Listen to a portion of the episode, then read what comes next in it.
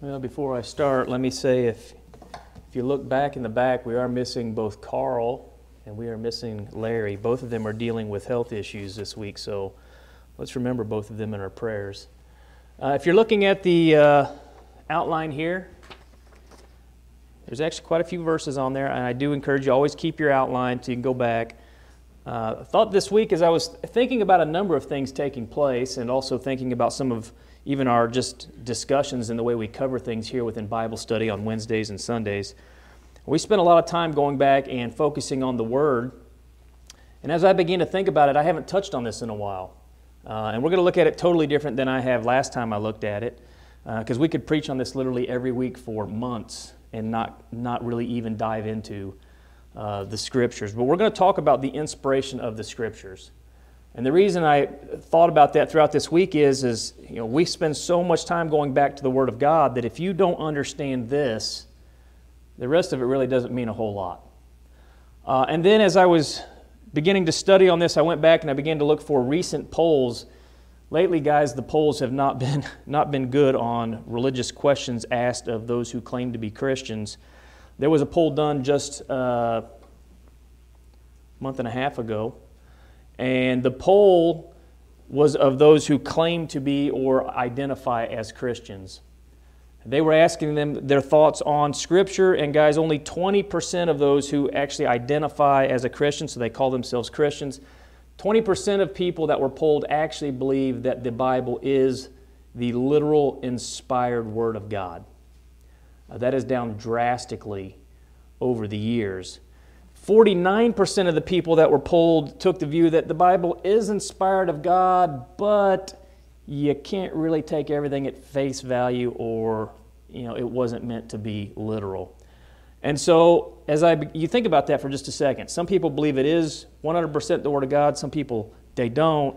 And if you think about that, guys, it really explains why we have a number of the issues and so many differing beliefs amongst those who claim to be Christians, right? With that being said, you read Mark sixteen, fifteen through sixteen, and someone may say, well, yeah, I, I believe you need to be baptized. Someone else would say, I, I don't think you need to be baptized. And someone else would say, I, I think sprinkling's okay.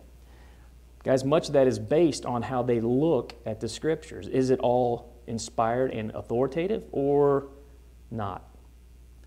It's a big deal to have an understanding of this. And part of that is, is because we do live in a culture, and it's getting worse all the time, where there seems to be an opposition to that idea of absolute morality or absolute authority.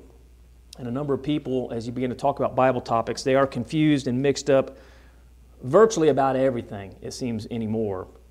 Uh, there is such thing as truth, and it is found within a book which does not have any equal. That book is actually our God-breathed Scriptures, and you'll notice that that's the title for this morning. What do we know about the Bible, this very specific, different, and unique book? Let me give you just a little information about our Bible. Written over a period of fifteen hundred years by over forty different authors. They varied in their, um, call their jobs or in their occupations, from kings to military leaders to peasants, philosophers, fishermen, tax collectors, poets, scholars, and even shepherds. It was written in many different places, at many different times, by people experiencing many different circumstances. It was, again, written in many different locations, primarily using two different languages. That would be Greek and would be Hebrew, although there is some Aramaic over in Daniel. There's a purpose for that. I don't have time to cover that today. But primarily it was Hebrew and Greek.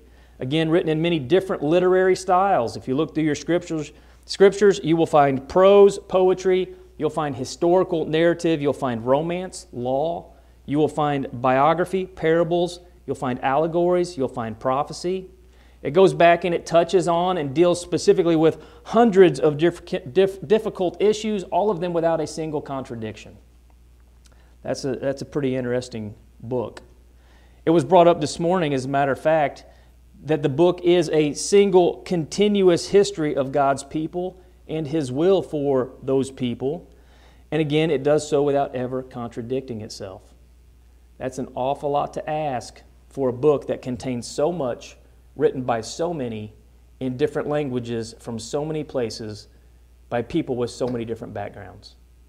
And all of that, and it never contradicts itself. Now, certainly it is an unequaled book. I, I don't think we need to go any more to try to prove that, although I will today, but we should be able to stop right there. And as I say, it, it is a very unique book. This certainly was not an accident. As a matter of fact, it was very purposeful. The Bible does achieve this uniqueness through a process that we would call biblical inspiration. Okay? It's that process that we're going to look at today. And we're going to do that by really going over to Second Timothy chapter three. We're going to start off there and look at verses fourteen through seventeen, and then I'm going to come back and give you a little more additional information. I think last time when I touched this, I touched it in a totally different way. Uh, and again, if, uh, if you guys have never gone back and studied this in detail, I know we have here in Bible study and gone back and looked at how the Bible was written, and it's something you need to spend some time on. But go ahead and follow along with me. We're going to read from Second Timothy three, fourteen through seventeen. Sorry, guys. Second Timothy three, starting in verse fourteen. Paul tells Timothy, "But continue thou in the things which thou hast learned and hast been assured of, knowing of whom thou hast learned them, and that from a child thou hast known the holy scriptures, which are able to make thee wise unto salvation through faith, which is in Christ Jesus.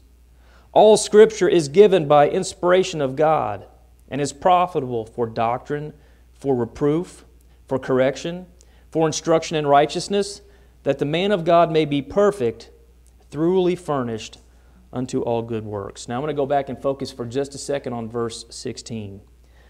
He says there that all Scripture is given by inspiration of God.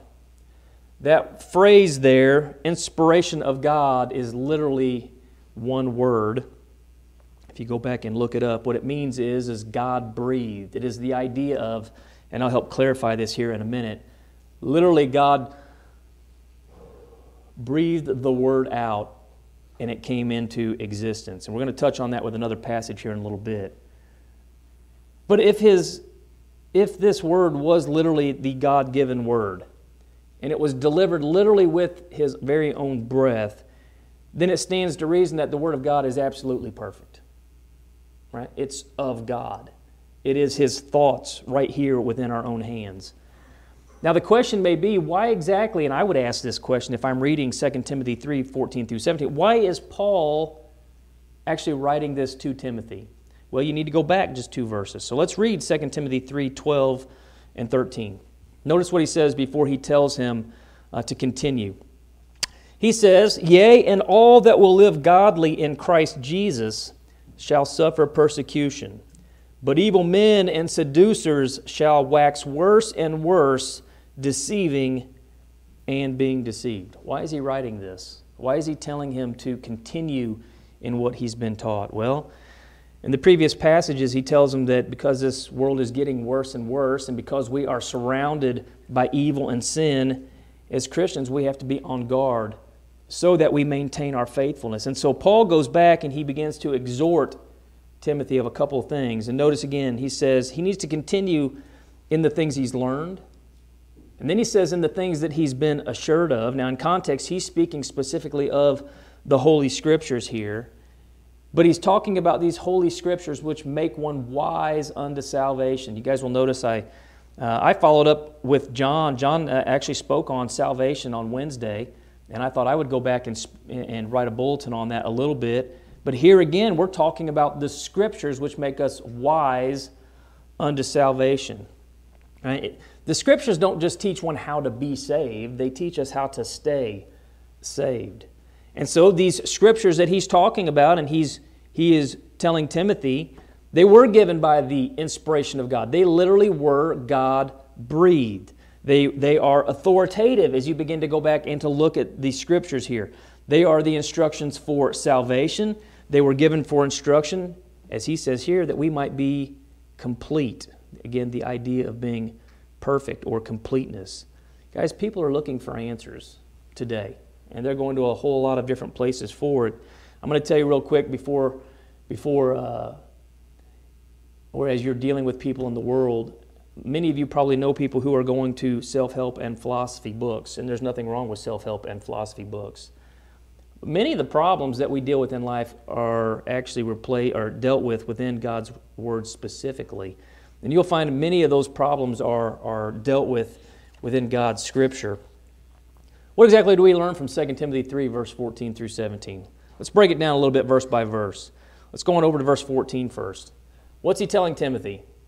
Man has to learn and live by the Scriptures. That's how I would break it down. Notice again what he says. But continue thou in the things which thou hast learned and hast been assured of, knowing of whom thou hast learned. Now, you may not know a whole lot about Timothy, but if you go back, you know that Timothy had been taught the Scriptures his entire life. As a matter of fact, when he was a child, we had his mother Eunice, we have his grandmother Lois, uh, grounding him in the Scriptures. You'll find that in Second Timothy one five. I did put that note on there for you. These guys were both pretty strong believers in the Lord, and so they began to teach Timothy. Paul then comes along, and he grounds Timothy even more. And I want you to notice, though, something that we have to point out. This was actually touched last Wednesday. I think, uh, I think Wendy brought it up. It's not enough to just have learned the Scriptures. I'm learning as I read Second Timothy three fourteen. It's not enough to just assume that the Scriptures or these teachings are true. It's not enough to actually know that the teachers who taught me knew what they were talking about. Timothy knew all this. He'd literally seen all this play out within his life. He had learned the Scriptures and he believed they were true, right? But here's what Paul tells him, that he has to continue in them. It seems to me today when I talk to a lot of people about Christianity, they seem to think it's nothing more than really a, a bracelet or a tattoo or a bumper sticker. It's not, guys. It is literally, it's a chosen way of life. And that's what Paul is telling Timothy here when he says you need to continue in these things which you've been taught. Let's focus in on the word continue for just a minute. That Greek word, if you look it up, literally means to abide, to dwell, to remain, to stay. That's what Paul is telling Timothy. He needs to live according to these, these Scriptures, these teachings. He needs to stay within the bounds of them. Guys, that's why we preach book, chapter, and verse here. That's why book, chapter, and verse is so important, is because if that is what I'm supposed to live by, I need to have it explained to me in great detail. Literally, if If somebody says you should be doing something or you should not be doing something, your question should be, where do I find that? So I can continue in that. God's Word is the teaching by which we're to continue, and we have to know it. That's why we spend so much time on book, chapter, and verse preaching. That's what we learn from verse fourteen. Notice what we learn from fifteen. Only the Scriptures can make you wise unto salvation. There's an awful lot of people trying to find out how to be saved or how to get through this life. Guys, they need to go back to the Scriptures. Listen to Second Timothy three fifteen. And that from a child thou hast known the holy Scriptures, which are able to make thee wise unto salvation through faith, which is in Christ Jesus. Now I'm going to give you two verses. I'm going to go over to Romans one sixteen first. Notice what Paul tells the church in Rome. He says, for I am not ashamed of the gospel of Christ, for it is the power of God unto salvation to everyone that believeth, to the Jew first and also to the Greek. Now, I'm not going to spend any time on it, but if you ever look up that word believe, that word pistuo, which is the same base word as the word faith, which is pistis, the Jew had a mindset of that word. To believe or to have faith meant I understood it and I will do it. You did not have faith if you would not do it. You can go back and look at Hebrews chapter eleven, and you'll notice that every time somebody was called out as being a faithful follower of God or having faith, they understood it and they did it. Totally different than today's world who says you can believe in your mind but not do anything. The Jew knew that was different, and that's what Paul shows us here in Romans one sixteen. Listen to Romans fifteen four. He says, for whatsoever things were written aforetime were written for our learning, that we through patience and comfort of the Scriptures might have hope. When I say the Scriptures make us wise unto salvation, guys, that started all the way back in the Old Testament. Paul refers back to these Old Testament writings, and the whole time they were pointing to the fact that there was a Messiah coming, that there was a kingdom that was going to be established. All of this which ties directly into our New Testament Scriptures, both of them one hundred percent uh, inspired, and both of them get going together just like this. One long account working through God's people into the next dispensation of God's people. Tells us how to be saved through Christ, starting all the way back in Genesis three fifteen. There isn't any other book that reveals this to man. Matter of fact, the only wisdom that can ever save this world is really the wisdom of God Himself, and that That wisdom's found within our God-breathed scriptures. Let me make a side note for anybody who is, who is here right now or watching this online. And I cover this once in a while. Guys, this is the God-breathed word, if you have an accurate copy. So let me be real, real careful to anybody who's here and say, you do the, do the work, do the research, and get a revision or a version that is a word-for-word translation that is accurate. When I say that, what I mean is, is get a, get a reliable translation. Get a King James, a New King James, get an A S V, get a, get a, uh, an N A S V. Get one of those versions and know the weaknesses. Guys, the King James is not the best version out there. That's what I memorize. It's what I love. It has problems. I fix it when I go there, right? Get an M L V. Get one of those, get, a, get one of these really good translations. Do not get, please do not get paraphrases. Do not get dynamic equivalences. You may say, what is that? Don't get an N I V. They take verses out of the Bible. Do not get paraphrases. Do not get dynamic equivalences. Don't get The Message. It's not even worth the paper it's written on. Get a book that translates from word to word, from the original language into English. Know its weaknesses and have a second copy to compare the two. That's how, that's how everybody does it. Guys, let me give you one more example. Many of you guys don't even realize this. How many of you guys have, just raise your hand, how many of you have ever heard of the Revised Standard Version? Okay, I see some hands going up. Guys, do your research. That version, the guys in charge of that did not believe in the inspiration of the Scriptures. Let that sink in for a minute. Men who do not believe the Bible is fully inspired, translating the Bible, they're going to send for people to read. If you have a low view of inspiration, you're not going to spend a whole lot of time making sure it's as accurate as can be.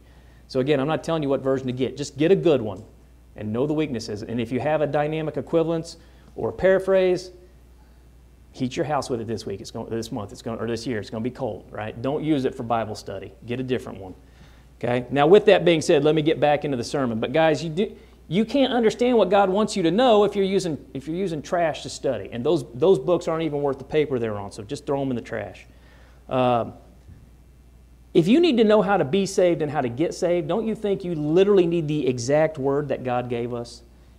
Are there problems with the copies we have? There are. We've discussed some of those here within Bible study. Know the problems and then work around them. But there are a few copyist issues and things like that. Okay, but other than that, the Scriptures are accurate, not counting what man has done to it.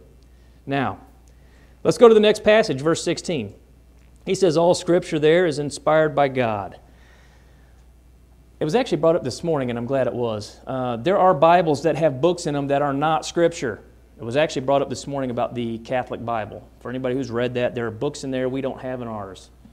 Why are they in there? Well, they decided to put them in there, but they are not inspired. But Scripture is inspired. Second Timothy three sixteen, all Scripture is given by inspiration of God and is profitable for doctrine, for reproof, for correction, for instruction in righteousness. Okay, this is extremely important for everyone here to have an understanding of the nature of inspiration with the Scripture. Now in context, Paul's talking about the Old Testament here. Okay, he's talking about Old Testament Scriptures. John mentioned it this morning. New Testament Scriptures had not been fully completed. We had books being written, and they were compiling them together, and we now have them all recorded as our New Testament. But at the time, they didn't have all, all of these completed. Uh, but this certainly, this verse, it's applicable to our New Testament. But here was the point. Every bit of Scripture, whether it was Old Testament or whether it's New Testament, is literally inspired. It's inspired by God. It's God-breathed. Again, the idea is that literally God breathed this word out just like He did everything that we see around us at the beginning of time, just as He did at creation. Listen to Psalm thirty-three six. By the word of the Lord were the heavens made, and all the host of them by the breath of His mouth. Just as God, by the breath of His mouth, spoke and it came into existence, it was also the breath of His mouth that gave us our Scriptures, right? Just as He made everything around us that we see, He also, through that same breath, gave us the Word of God. And that's what tells us the entire account. It's what tells us the mind of God. Literally, they were, it was the Word of God. And then it came to us through His messengers. Guys, that's how the Word was delivered in both the Old Testament and the New Testament. You have God's mind, And God needs to get that mind into our ears or into our hands. How's He going to do that? Well, listen to Second Peter one twenty-one. For the prophecy that came not in old came not in old time by the will of man, they didn't come up with it. That's what he's saying. These guys did not come up with it. It wasn't their own will. But holy men of God spake as they were moved by the Holy Spirit. Anytime somebody is speaking by the Holy Spirit, whether it's in the Old Testament or the New Testament, that is inspiration. Okay? And guys, anytime you see the word Holy Spirit, I've, to, I've told you this every before, anytime you see the word Holy Spirit within your Bible, something miraculous is taking place. Amen. If you see the word Holy Spirit, whether it's the Scriptures coming through the Holy Spirit, that's miraculous. Whether it's the gifts of the Holy Spirit, that is miraculous. You need to have that understanding as you begin to think about how these men got this word and how they gave it to us. The, the apostles and the prophets, they didn't come up with the message. They received this God-breathed word through the inspiration of the Holy Spirit. And again, he tells us the reason why they delivered it to us. Listen to Second Timothy three seventeen. That the man of God may be perfect, truly furnished unto all good works. How would you know how to be complete as a Christian if you didn't have the Word of God in your hands? You wouldn't know, would you? You'd have no idea what God expected of you, and neither would I. Now, you may be listening to me and you say, well, so the Bible says it's inspired. That's a pretty big claim. I could go, I could go into McDonald's and say, hey, everybody, I'm a prophet of God. I'm inspired. And what would they probably think? Yeah, you're a nutcase is what you are. Can you prove you're a prophet of God? That's what I would be asking. Can you prove it? Because I'm sure people are watching this online going, it's a pretty big claim for the Bible to say, I'm one hundred percent inspired and I'm accurate. Don't question my, my will for you. You should be questioning it. I would. Is there evidence for inspiration? Let's let this sink in for just a second. If the Bible is inspired, there should be evidence of its inspiration, right? We would expect if it's one hundred percent accurate that it's not going to contradict itself. We would expect that if God is the author of truth, He would not and cannot contradict Himself. We would expect that His Word would contain a united message starting from the Old Testament all the way through the New Testament. We would expect that it would be written to all men to address their relationship with God, that it would contain an unchangeable standard of morality, even when society doesn't like that standard of morality and it stays the same, and that it would contain certain things that only God would know. And you may say, well, what are some things that only God would know? Let me give you, I'll just give you two of them.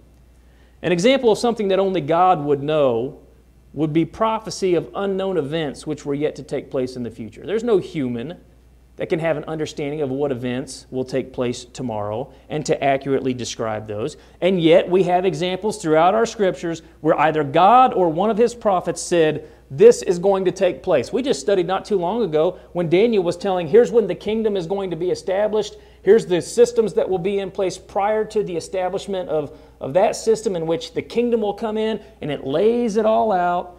And you have all of this stuff explained throughout the Scriptures where we can look at these and it's foretelling of future events like Christ coming, dying, how He would die.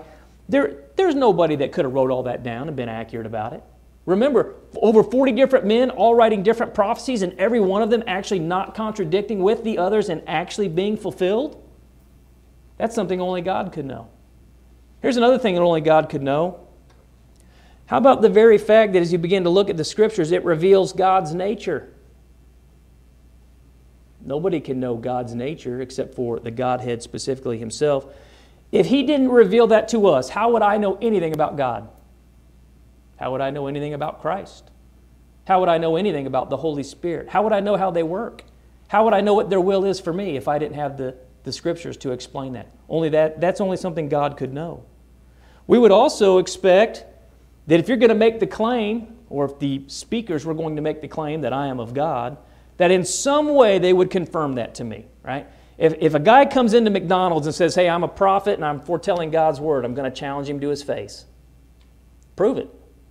And there's a, there's a set of things he better be able to do. The Scripture shows me that. I would challenge him, right?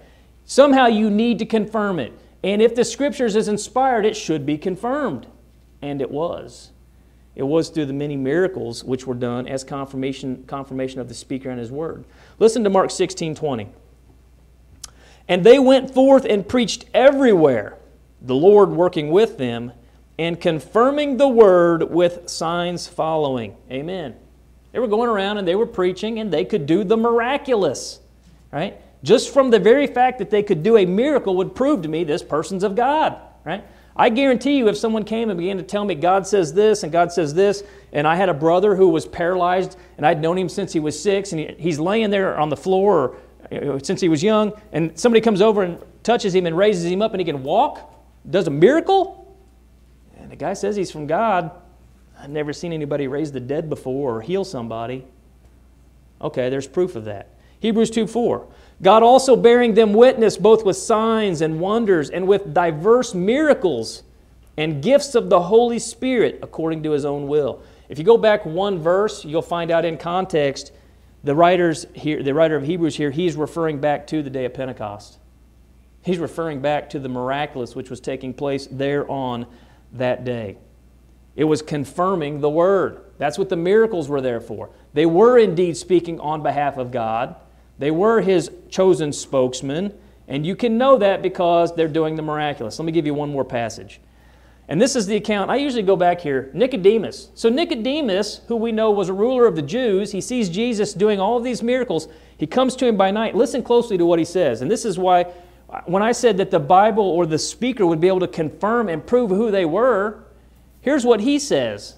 Nicodemus says to Jesus, the same came to Jesus by night, and he said unto him, Rabbi, we know that thou art a teacher come from God. Let me pause for a second. How would he know this? That's the logical question. He goes on, for no man can do these miracles that thou doest except God be with him. Here's a Jew waiting for the Messiah to come. He hasn't put two and two together yet, but he knows this. He's got to be from God or he wouldn't be able to do these miracles that he's doing. Now, as we begin to talk about the very fact that it is inspired and that it was confirmed through the miraculous, then you need to take away from it this, that the Scriptures are authoritative and that they are understandable decrees of God. Again, the words of our New Testament are God breathed. He literally breathed them out just like He did creation. They literally came from God. Christ actually breathed His Spirit upon the apostles so that they could speak God's words. And that is the significance of John twenty, twenty through twenty-two. Listen very closely. And when He had so said, He showed unto them His hands and His side. Huh. He's come back from the dead, huh? And he goes on, then were the disciples glad when they saw the Lord. And then said Jesus to them again, peace be unto you. As my Father has sent me, even so send I you. What's he going to send them to do? Well, you can look at Matthew sixteen, eighteen, and a number of other passages. They're going to go out and preach the gospel. Verse twenty-two. And when he had said this, he breathed on them, and he saith unto them, receive ye the Holy Spirit. Guys, this is for the apostles. This is not for us. So many people read their scriptures and are like, oh, it says right here that I'm going to know all things. No, this is for the apostles. If you sneak into my house and read a letter I wrote for my wife, don't apply that to yourself. It was for her. This comment is for the apostles. His breathing on them is for the apostles only. And notice what he tells his apostles prior to his death in John sixteen, thirteen. Howbeit, when He, the Spirit of truth, is come, He will guide you, you apostles, into all truth. For He shall not speak of Himself, but whatsoever He shall hear, that shall He speak, and He will show you, you apostles, things to come. I've had people use this passage for them. He'll, he'll show us things to come, and He will show us all truth. And I'm like, nope, not you. Go back and read the pronouns. He's talking to the apostles. Why is he going to show this to them? Because they're going to relay that information to us. I don't have that relationship uh, with God, Christ, the Holy Spirit to come in and to inspire me to work, but I can speak words of inspiration, but not of my own accord. I can preach to you book, chapter, and verse, which are the words of God, but they're not my words. Guys, I make mistakes. I've made four or five of them already since I've been up here. But the word of God being given to the apostles were not mistakes. They were words for them. It guided them into all truth. He would show them things to come. And think about it this way. The apostles were guided into all truth. They revealed all truth. We have what they revealed. We have all the truth that came from them. And there is no more. We could go back and find out and look that the Scriptures were completed within that first century. And there's a lot of verses we could look at. But here's what I know. I have all the truth. It was given. It was inspired. It was revealed to them, and they revealed it to us. And it's authoritative because it was God-breathed directly from God, given through His spokesman. Jesus, God in the flesh, said in John twelve forty-eight, and we looked at this verse this morning, "He that rejecteth me and receiveth not my words hath one that judgeth him. The word that I have spoken, the same shall judge him in the last day." Now, how many of you guys have ever talked to somebody who said, you know, I try to read my Bible and I just, I, I can't understand it. I just can't understand it. I don't, I don't really understand what God wants me to, to know. The God-breathed word can be understood. They say the King James is written in about sixth grade uh, English. Now, it's antiquated, yes. But they say the average person, once you get used to the F's and all that stuff in the King James, you can read it with about a sixth grade level reading. Just like with any other translation version, you're going to need a dictionary. You're going to need one for the King James. You'll need it for the New King James. You'll need it for any Bible that you use. You're going to need a dictionary. But it can be understood. Why? Well, the God-breathed Word was given to us through the Holy Spirit with words specifically for our knowledge. Listen to First Corinthians two, ten through thirteen.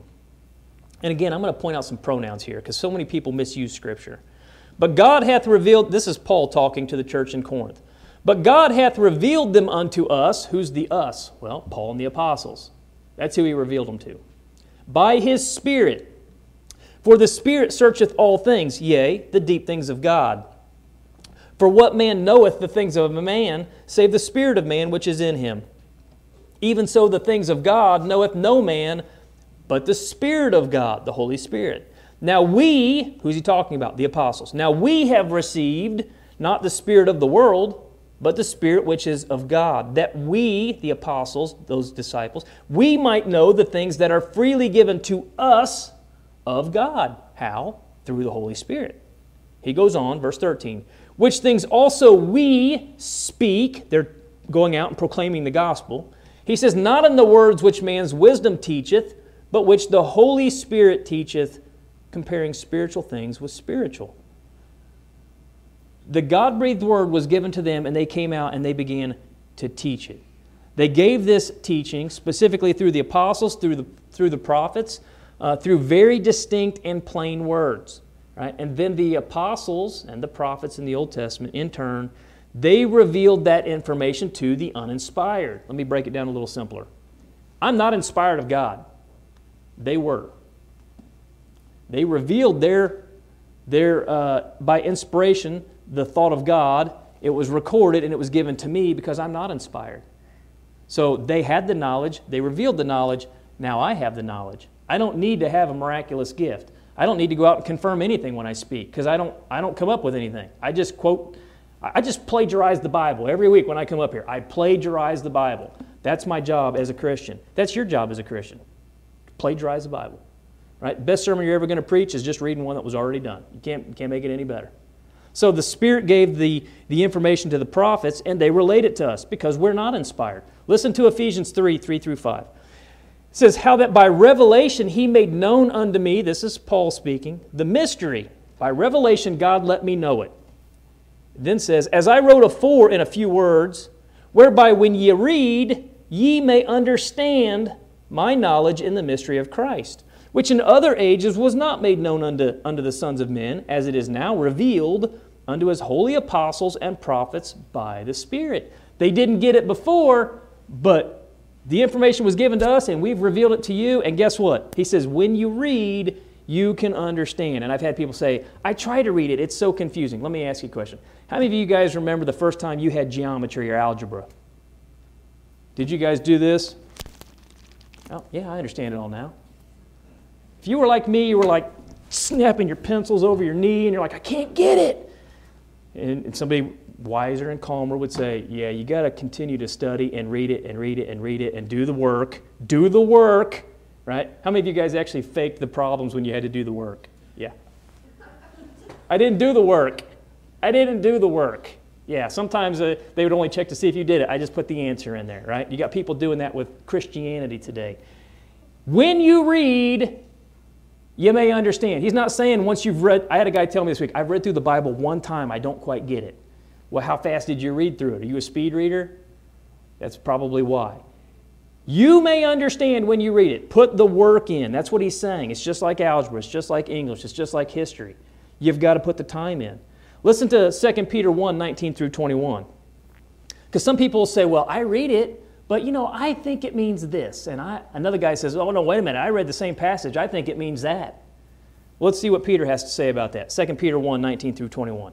We have also a more sure word of prophecy, whereunto ye do well that ye take heed, as unto a light that shineth in a dark place until the day dawn, and the day star arise in your hearts. Listen closely. Knowing this first, that no prophecy of the Scripture is of any private interpretation. Let me pause for a minute. When you read the Bible, you get to Mark six forty-eight, and you read it, and you're like, you know, I think that means this. And somebody else reads it, and they're like, no, no, I think it means something else. Peter says, guess what?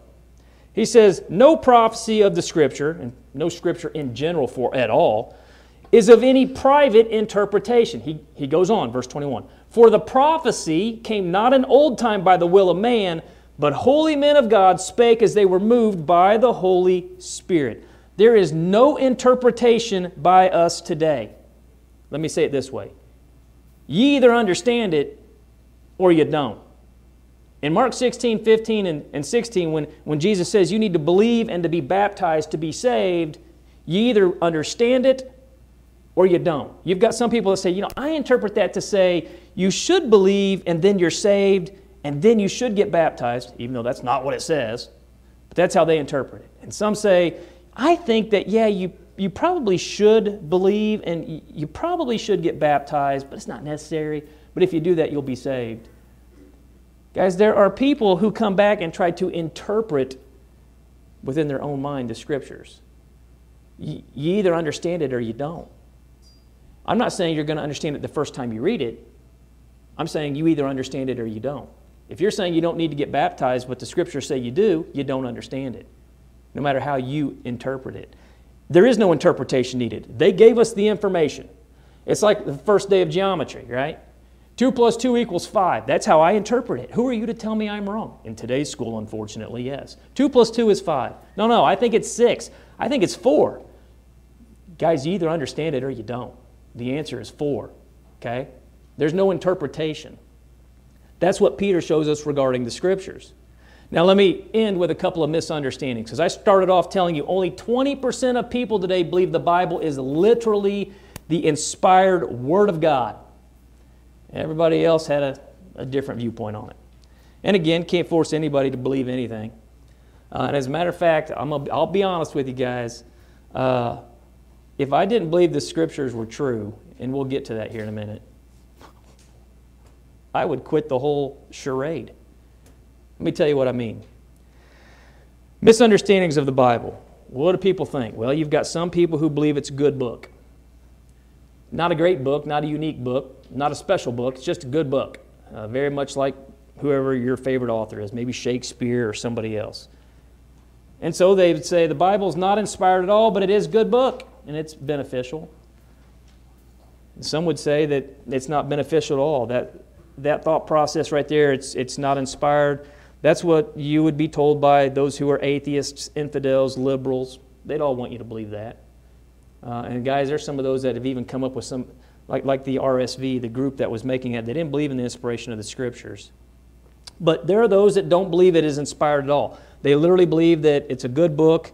Guys, let me ask you a question.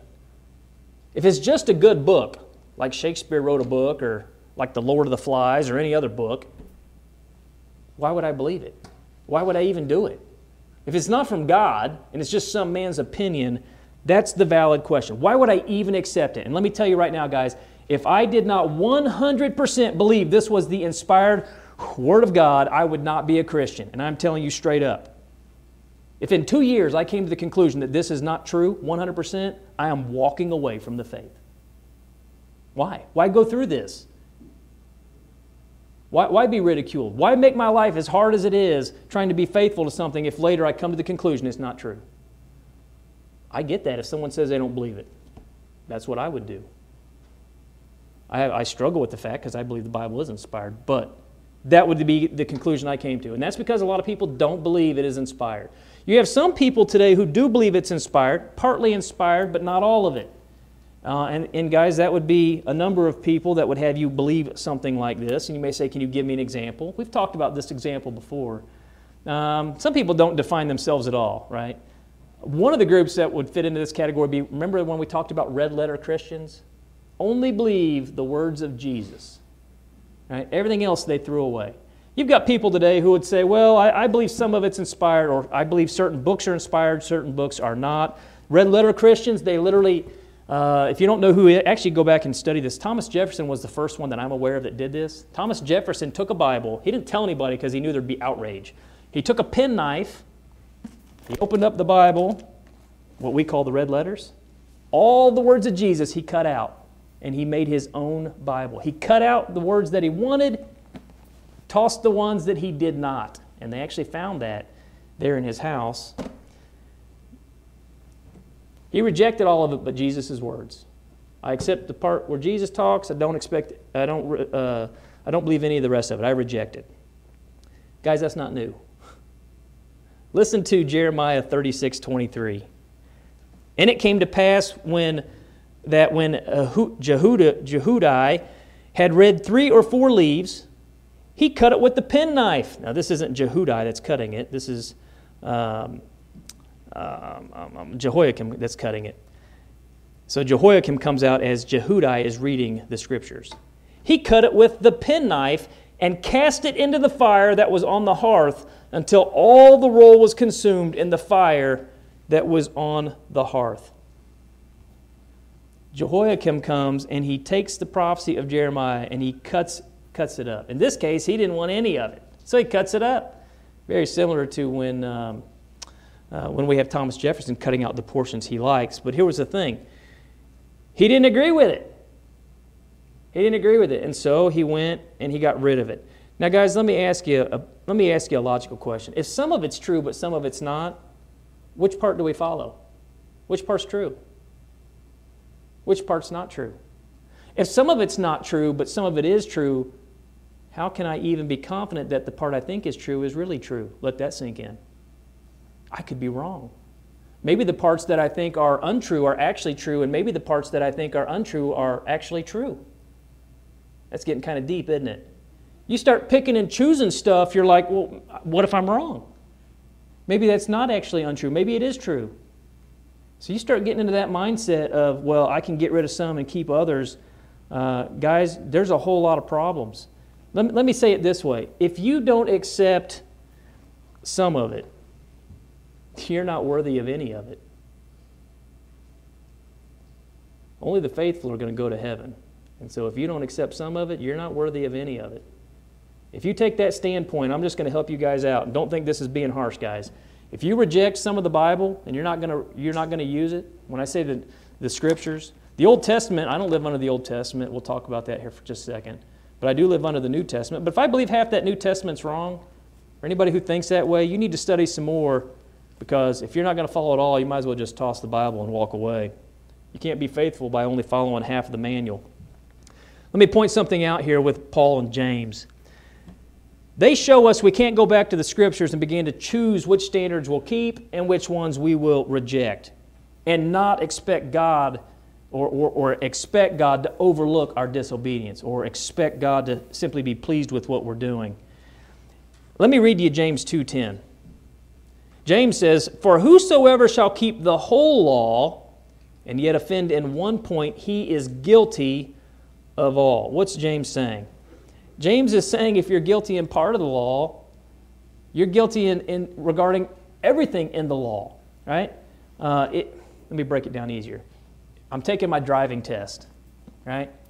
And the guy gives me the manual and says, hey, you need to memorize this. And, and I realize as I'm taking my test, I'm, I mess up on uh, how to parallel park. That's one of the laws that they gave me, the, one of the rules, right? The idea is if that law applies, all the laws apply equally, okay? There was three dispensations. Patriarchs, they had their own law. That came to an end when the law of Moses was taught, when it came into place. Then the Jews lived under the law of Moses until it came to an end. And the law of Christ, the perfect law of liberty, came into place. But there's three dispensations. There we go. That's not three. Three dispensations. Patriarch, law of Moses, Christian. They each had their own law, right? We don't worship on the Sabbath because we don't live under the law of Moses. We don't set bulls on fire in the front yard because we don't live under the law of Moses. Right? I don't, I don't act as a priest on behalf of my family, because I'm not a patriarch. So what I'm saying is, is each dispensation had its own law, okay? And if I'm guilty of part of the law, all of the law applies to me under that dispensation. Notice what Paul says in Galatians five three. I'm almost done, guys. He says, "For I testify again to every man that is circumcised that he is a debtor to the whole law." Now you may be saying, what in the world is going on here? Paul's dealing with Judaizers who are coming into the church and they're trying to bind part of the law of Moses on the Gentiles who were becoming Christians. Right? They're literally trying to add to the gospel. It was never part of the gospel, but they're trying to add it there. And Paul wrote that those who are debtors to the law of Moses are debtors to the entire law. What's he saying? If you're going to follow the law of circumcision as a Christian, then you need to follow the whole law of Moses. You can't pick and choose certain laws. If you're a debtor to that law, you got to follow it all. And then he comes out and he makes it very clear that they're not under that law. Christians are bound to the New Testament, which replaced the Old Testament. Again, Colossians two fourteen. Listen to James one twenty-five. "But whoso looketh into the perfect law of liberty and continueth therein, he being not a forgetful hearer, but a doer of the work, this man shall be blessed in his deed." I live under a God-breathed law. It is the perfect law of liberty. It is the law of, uh, of God, the gospel, which gives me liberty, right? Through, through the sacrifice of Christ. So what does the New Testament actually teach about the Scriptures and its origin? Paul sums it up. We looked at this verse, but I'm going to give it to you just one more time. First Corinthians two thirteen. Paul sums up the teaching of the apostles to the church there in Corinth. He says, "Which things also we speak, not in the words which man's wisdom teacheth, but which the Holy Spirit teacheth, comparing spiritual things with spiritual." Uh, I saw an awful lot of people posting about abortion this week on Facebook. And people were like, well, I think that you should do, and I, I think this is okay, and I, I don't think you should do that, and why don't we just go back and post the Word of God? Doesn't really matter what you think. If anybody's watching this online, I think murdering people's wrong. That's my personal opinion. My opinion's not worth any more than anybody else's, but God's opinion does matter. God's opinion does matter. And so when God tells me something, I adhere to it. So if someone says, "Do you believe in abortion?" my response is no. I don't believe in killing people. Guys, all of the teaching of the Scriptures are inspired. They are authoritative. They are unchangeable. And let me say this, if you claim that Christ is your Savior, you claim that Christ is your King, but you will not follow the decrees of the King, He's not really your King. And you're not His subjects. If you say, well, I'm going to do some of it, but not, not all of it, you're not a faithful subject of the King. I can't get any simpler than that. Let me close with one passage and we're done. First John two, verses one through five. "My little children, these things write I unto you, that ye sin not. And if any man sin, we have an advocate with the Father, Jesus Christ the righteous. And He is the propitiation for our sins, and not for ours only, but also for the sins of the whole world. And hereby we do know that we know Him, if we keep His commandments. He that saith, I know Him, and keepeth not His commandments, is a liar, and the truth is not in him. But whoso keepeth his word, in him verily is the love of God perfected. Hereby know that we are in him. How do you know that you're in him? You live according to the God-breathed word. It is inspired. It is authoritative. Guys, it is the dividing line on whether you are righteous or not righteous. You cannot get any simpler than that. Make, let me try, though. When the Bible says don't steal, don't steal. If you steal, you're not being faithful. The Bible says don't commit adultery. Don't go commit adultery. If you do, you're not being faithful. Fornication. Whatever the sin is, lust, whatever, if you're doing it and the Bible says don't do it, you're not faithful. Why? Because His Word is inspired. His Word is authoritative. It is the one thing that we can rest one hundred percent assuredly on and know that it is truth. As I draw this to a close, that's my concern for each one of us, that we have heard the truth, studied the truth, and obeyed the truth, and then live by the truth. Guys, it's as simple as this, and we cover it all the time.